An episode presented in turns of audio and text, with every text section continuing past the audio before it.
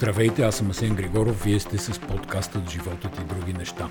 Здравейте, от мен си Бина Григорова. В една прекрасна, слънчева, много хубава седмица, в която стана ясна цялата картинка за това, кои българи се състезават за 240 места в Народното събрание. Той е малко като музикален стол, ако си спомняш тази игра. Един месец всички ще се въртат, накрая трябва да седнат и който заеме 240 стола, остава. То не е случайно, казвам, че е музикален стол, защото като погледне човек кандидатите, особено тези, които биват промотирани доста активно от различните партии, какъв извод мога да си направи?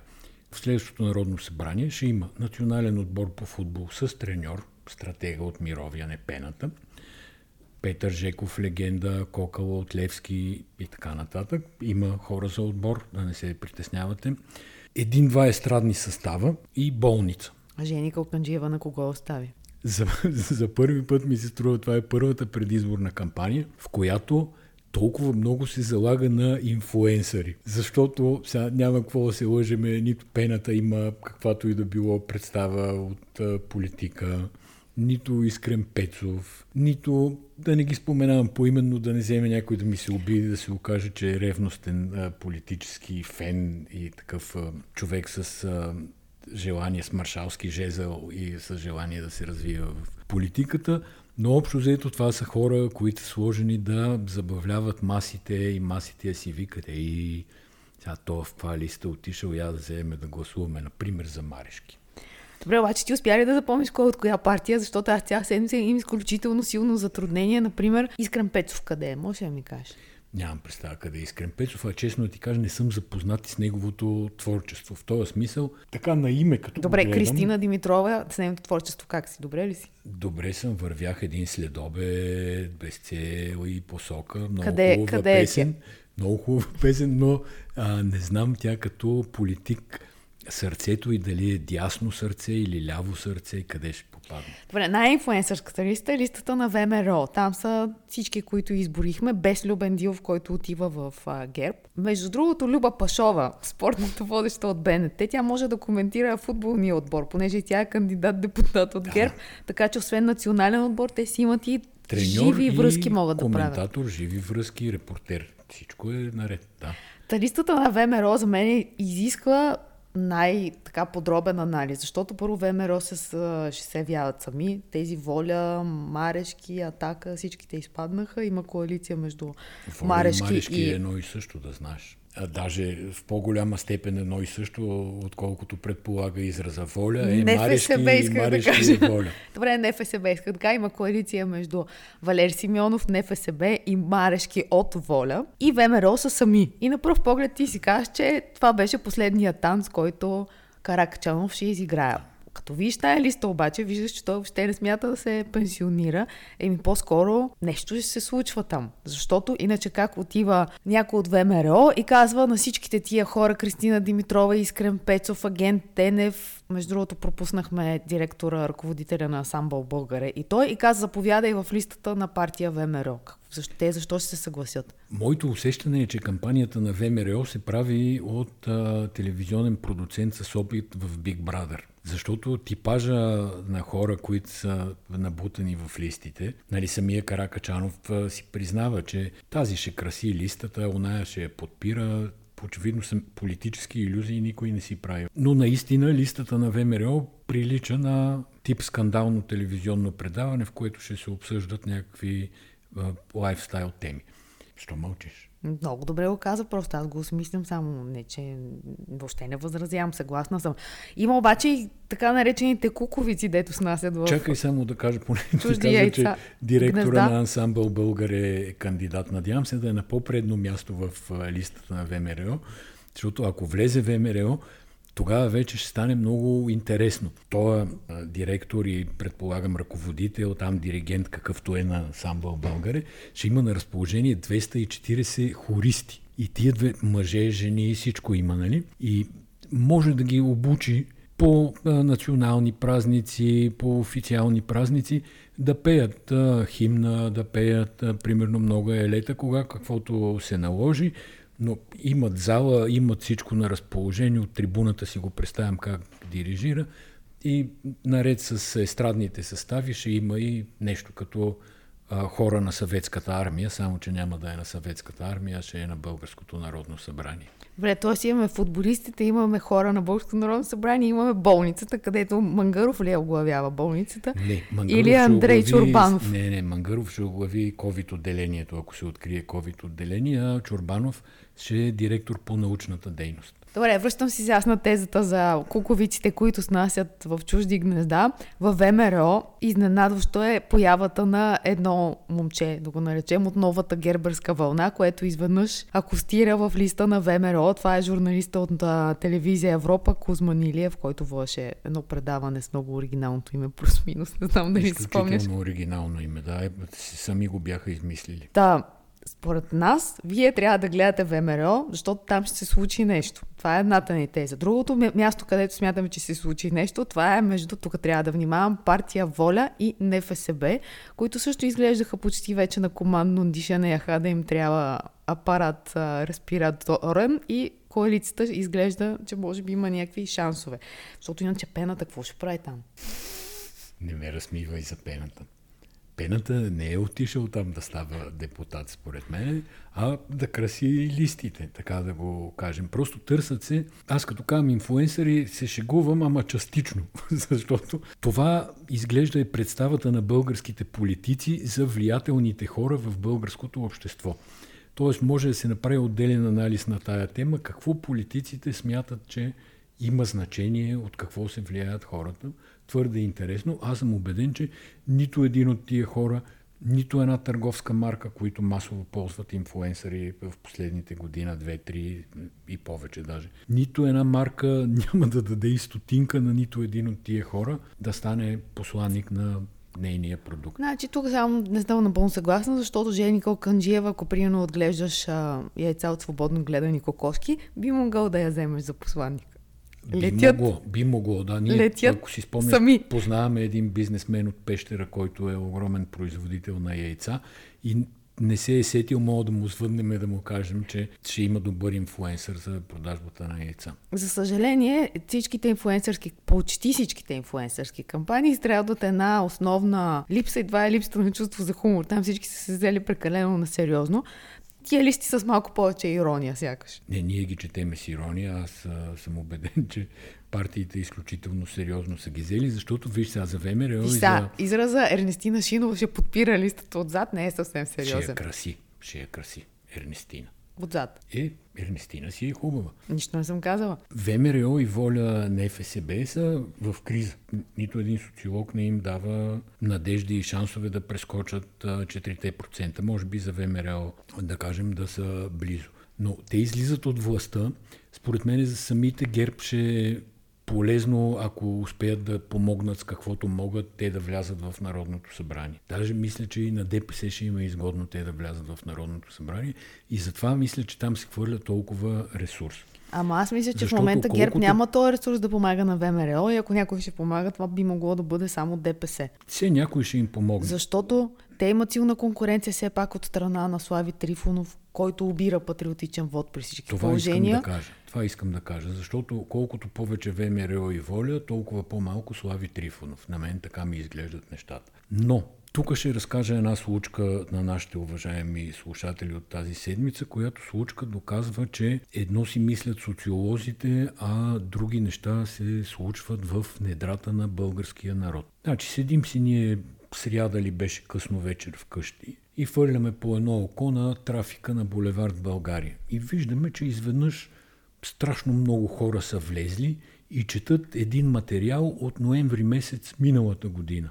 Стар текст, някъде са го намерили и го четат, ама наистина много хора. И понеже материала е за професор Галилей Симеонов, това е един художник, няма начин да не знаете, който е бил ученик на Илия Бешков, дълги години е преподавал в Националната художествена академия, сега живее в учелнически условия в едно село. И понеже човека е на 91 година и аз даже те питах, да не би да е починал, нали, дай да видим, да пропускаш след като толкова хора изведнъж намират този текст и започват да го четат. Какво се оказа? Оказа се, че Слави Трифонов в предаването си е говорил за Галилей Симеонов. На тебе ще остава анализ. Нали за малко като с ваксините, както едни хора обясняваха от телевизора от най-висока трибуна, така се каже, че българският народ не иска да се вакцинира. Сега вече ново пуснатия сайт за вакцинация е задръстен за седмици напред. Няма места. Същото нещо е и с официалните версии на каквото и да било. Всъщност аз не мога да разбера дали хората са толкова неискрени и социологиите не успяват да ги хванат, дали тези, които задават въпросите, ги задават грешно, си мислят, че всичко знаят и някакси механизмите на социално общуване са им пределно ясни, но изненади можем да очакваме във всичко, защото просто все едно през мейнстрим медиите, телевизиите не се чертае един балон, а ми се струва, че ситуацията ще е друга и че Слави Трифонов може сериозно да ги изненада. Гледах живото представяне на неговите листи, което беше някакво не много добре направено шоу. Все пак от него се очаква по-добра хореография, да. Продуциране. Обаче от друга страна той беше единствения, който направи публично събитие. До този момент другите просто някъде ги обявявах. Дори не знам, честно казано, как станаха ясни листите. Не е имало представене на тези хора. Включително и затова ние се шегуваме, че не знам кой от инфлуенсърите в коя листа е, защото те могат да бъдат във всяка листа. Това е истината. Нито Искрен Пецов е заемал политически позиции, нито Кристина Димитрова, нито Аген Тенев. Или ако са заемали, те са заемали в рамките на някаква Facebook лав, шега и... в тесен приятелски кръг. Да, на маса всеки е заемал. Да. Та, това, което направи Слави Трифонов тогава, то беше наживо и аз също гледах колко човека се включваха в неговия лайв, за да следят. Естествено, там има една част хора, които не са негови избиратели, които просто са любопитни да видят какво се случва. Има много журналисти, има хора от други партии, но все пак едни 10 000 човека, които в момента на лайв да го гледат. Аз го съпоставям с джипката на Бойко Борисов, която също прави. Трудно събира 1000. Да. Сега има и момента на насищането, че с джипката ние сме се наситили, защото той, така да се каже, през ден, през час и той си се включва. Започна да се съблича сега. А ти защото нещо за Женика Оканджиева искаше да кажеш. Не ми говори. Защото очевидно има насищане на джипката и той премиерски стриптиз от тази седмица говори, че ще се опитат по всякакъв начин да дигнат привлекателността на шоуто. Случката каква е?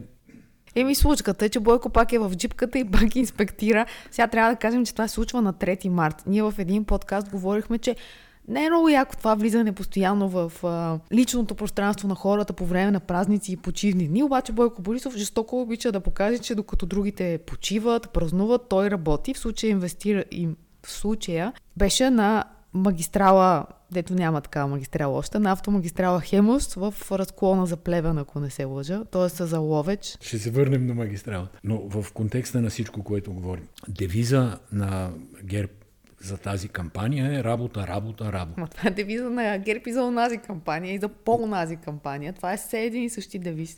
Не, аз смятам, че този девиз е малко несполучлив, защото звучи заплашително. Звучи като надпис на концентрационен лагер. От една страна, хората не обичат да ги карат да работят. Някой ти каже работа, работа, работа и ти си викаш, нали. Може да е тон за песен това, Асен. От друга страна, много хора според мен си плюят в пазвите и се кръстат ГЕРБ да не продължат да работят, защото се видяха, особено последните година, 2-3, видяха се видимите резултати от работата. Не си прав, това от времето. Не си ли чувал, че България има 4 сезона? Лятото е много горещо, зимата е много студено. Затова се случват тия неща. Да, аз мисля, че е много нелеп този девиз, още повече. Нали, след еди кой си мандат, ако борим на Бойко Борисов и годините като главен секретар, после като кмет на София и ти да излизаш с работа, работа, работа. И ситуациите се менят, включително заплахите, пред които се изправя страната, както се видя тази година с пандемията. Каква работа? Те хората пълен локдаун седят си в къщи колко месеца. Каква работа? На ресторантьорите ли да кажеш работа? На музикантите ли да кажеш работа? На артистите ли да кажеш работа? Каква работа всъщност? На лекарите можеш да кажеш работа. На лекарите, да. Много ще са доволни. И да се върнем на историята от магистралата. На 3 март Бойко Борисов с бяла риза, вратовръзка и сако отива да инспектира строежа на автомагистрала Хемус. Там го посреща група на пръв поглед работници, си мислим. Ние има един човек, който леко се закача с премиера. В началото му каза, Бойко, много си приличаме с теб, имаме еднаква прическа и вече като си тръгва Бойко Борисов от инспекцията, този човек се приближава към него и му каза, аз си купя такъв костюм. И тогава Бойко Борисов съблича сакото и казва, подарявам ти го, взима си маската от джоба, казва, оставям ти една запалка в другия джоб И новините бяха: Бойко Борисов подарил сако на работник от магистралата. Да, обаче нашия екип го излови за отрицателно време този работник от магистралата, който се оказа, че общински съветник от ГЕРБ от Суворово. И сега дали е било предварително подготвена сценка или не, тук мненията се раздвояват, но във всеки случай съмненията остават. Най-големите съмнения са, според мен, дали Бойко не си е взел сакото после. Аз бих се обзаложил, че ще си го вземе. И аз бих се обзаложила, че си го вземе. Няма как да разберем. Иначе аз поставям един въпрос, който виси така в публичното пространство. Какво е предизборната кампания и как тя може да се регулира? Кое е регламентирана медийна поява? Това тръгна от Любен Дилов син, който краси листата на ГЕРБ в Бургас и същевременно участва... Не я краси, бе. Води я направо. И същевременно участва в телевизионно шоу по BTV. Женика Оканджиева също от време на време се появява в някакви предавания. Има и други такива хора. Обаче има и включванията от джипката, които са си също форма на медийно участие. Има изявите на здравния министър, който също води листа и той е член всеки четвъртък. Да. Не член, ами всъщност е основният човек в предизборния... Да. Виж какви грешки. Основният човек в щаба за борбата срещу пандемията. Та неговите изяви всеки четвъртък, когато той дава пресконференции, те могат ли да се третират като тип предизборна кампания? С оглед факта, че COVID е голяма тема в нашия живот, според мен могат. Нали, от това как ще се реши кризата, дали ще се дадат субсидии, дали ще се отвори, дали ще се затвори, ти зависи живота малко или много, което е самата политика. Въпросът е от друга страна много спорен. И аз винаги съм се чудил, защо трябва да е свръхрегулирана една предизборна кампания. Аз съм за обратно да бъде свръхлиберализирана. Точно така смятам. Изборната кампания трябва да бъде свръхлиберализирана, защото от многото регулации, реално през месеца, в който България се подготвя уж за избори, има практически информационно затъмнение. Ти слушаш само контролирани съобщения. Ако нещо се случва в държавата, в управлението, то не може да се коментира, защото всички са в листи, всички са в кампания, а пък все пак управлението на една държава е политическа функция, няма какво да се лъжим. И един месец настъпва някаква уникална скука. Партийци говорят по платени формати в телевизията, опорни точки, не ги говорят при това достатъчно добре и достатъчно интересно и става доста тъпо. Така че свръхлиберализирана кампания, липса на ден за размисъл, според мен също е важно и да се спре тая забрана за публикуване на социологически изследвания по време на изборния ден. Това е моето честно мнение. Тук къде са обаче капаните? Капаните са, че ако е либерализирана кампанията, законово, управляващите, които и да са те, ще се възползват максимално от това. Опозицията няма да може да се докопа до медии. Това така обаче Христо Иванов, като отиде в Росенец, колкото си спомням, не го излучваха по никаква национална телевизия. Това беше Facebook Live. И Бойко Борисов и то от джипката не предава БНР. Да, има там репортери, които след това си правят репортажите, но ползват се платформите, включват се на живо, който иска ги гледа. Не виждам причина защо да не се правят и дебати. Смяташ ли, че тия работници, с които Бойко така мило разговаря ония ден, са чули изобщо за Христо Иванов, гледали са Росенец, знаят какъв е казус с Росенец? Смятам. Защото Христо Иванов, може би без да искам, но той настъпи една много чувствителна струна в душата на българина и за първи път десните излязоха от интелектуалното си битие и отидоха на територията на патриотите. Включително това, за което... много хора ги критикуваха, че бил преиграл с флага. Това беше много хитър ход. Абсолютно, нали, те знаят, българския флаг не е пленяван. Те са на турска територия. В смисъл, той разигра такова клише. Те излязаха, както казваш, и се очудвам, че той не води, между другото, в Бургас. Ама си влязаха обратно. Влязоха си, ама това пак си беше тяхно решение. Да. И аз очаквах, за мен щеше да бъде силно, да, и Иво Мирчев води в Бургас листата, но за мен щеше да бъде силно и Христо Иванов той да я води, защото все пак той беше главният герой, Мирчев участва, но това беше акцията на Христо Иванов. И смятам, че винаги проблема с дебатите по телевизията е бил, че управляващите казват: ние с този и този няма да се явяваме. Отделно има едни социологически прогнози, които трябва на базата на явилите се предишните избори да се каже кой може да участва в дебатите и се канят реално се правят едни неадекватни формати, в които или участват две партии, които нямат какво да си кажат, или участват супер много партии и не става дебат. Затова ми се струва, че Facebook Live или някаква друга форма, модерна и съвременна, за дебатиране, ако някой иска да прави политика, е добър избор. Сега, без да се хваля или да се величая, смятам, че последният истински политически дебат, който се направи в България, беше между икономическите екипи на изгряващото тогава НДСВ и тогавашното ОДС. Това не беше ли и първия? Ами може в някакъв смисъл да е бил и първия, но във всеки случай беше последния. Но от тогава насам нищо подобно не се е случило. Да, обаче това бяха и най-либералните години от гледна точка на медиите в България. 2001-2004 все още имаше свобода на словото. Сега, каквото и да си говорим, не стават много медии за четене. Миналата седмица говорихме за форумите и за троловете, които са нападнали, и дойде новината от Вестник сега, които са написали много ясна и смислена позиция, в която казват, че няма да взимат пари за интервюта по време на предизборната кампания, няма да агитират през банери и спират форума си. Супер разумно решение, няма какво ние да го аргументираме, тъй като, дето се казва, повдигнахме тази тема и би било много хубаво и други медии, чието форуми са станали площадки за тролове и за... Напълно са превзети и всъщност стават част от хибридната война, а част от тия медии с развити форуми уж се борят срещу това. Да. В официалната си редакционна политика. Форумите им са някакъв пехливански терен точно на такива хора. Тая седмица дойде и новината от Фейсбук, че всъщност почва борбата с фейк нюс, включително и за територията на България. Има истински журналист, жив човек, казвам така, защото във Фейсбук обикновено попълваш едни празни форми и си говориш с ботове.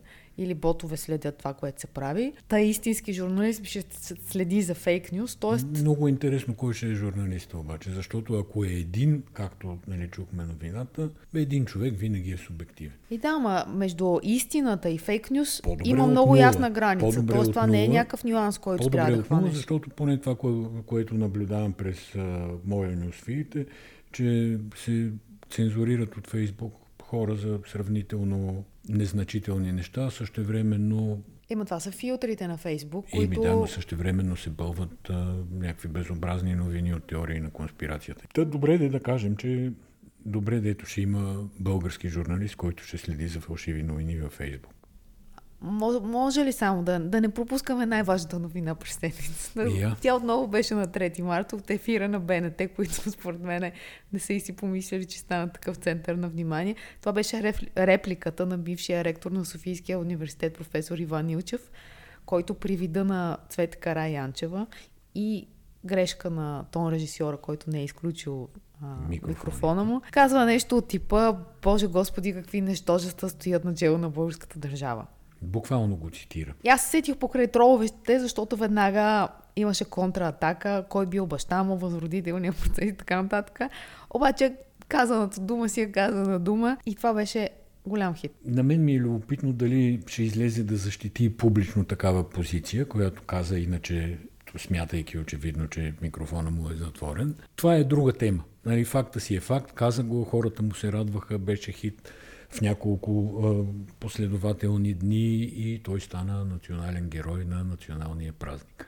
И радваха му се, само една част от хората му се радваха, другата част не му се радваха. Путин ходи на сватба по-миналата година в Австрия на една такава пишна руса австрийка, която по онова време беше външен министър. И още тогава се появиха и големи съмнения с главно защо на Путин отива на сватбата на австрийския външен министър. Нали, извадиха се тогава някакви истории за лично познанство отпреди на принципна основа. И сега принципната основа доведе до там, че бившата вече външна министърка на Австрия се оказва в надзора на Роснефт.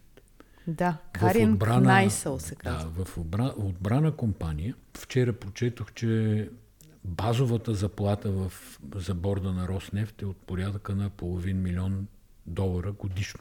И е в компанията на бившия канцлер на Германия, Герхард Шродер. Сега не е много изненадващо, пишат медиите, че госпожа Кнайсъл се озовава на тая позиция. Не само заради сватбата и присъствието на Путин, Той не само е присъствал, е танцувал с нея. Танцува, има умилителни снимки. Да, тя е в носия традиционна, а той си е с костюм, сакото си му е на гърба. Тя се развежда, между другото. Така или иначе исках да кажа, че тя е била гост-коментатор на Русия Today. Държавно контролираната. Руското CNN, да, е държавно контролирана. Да.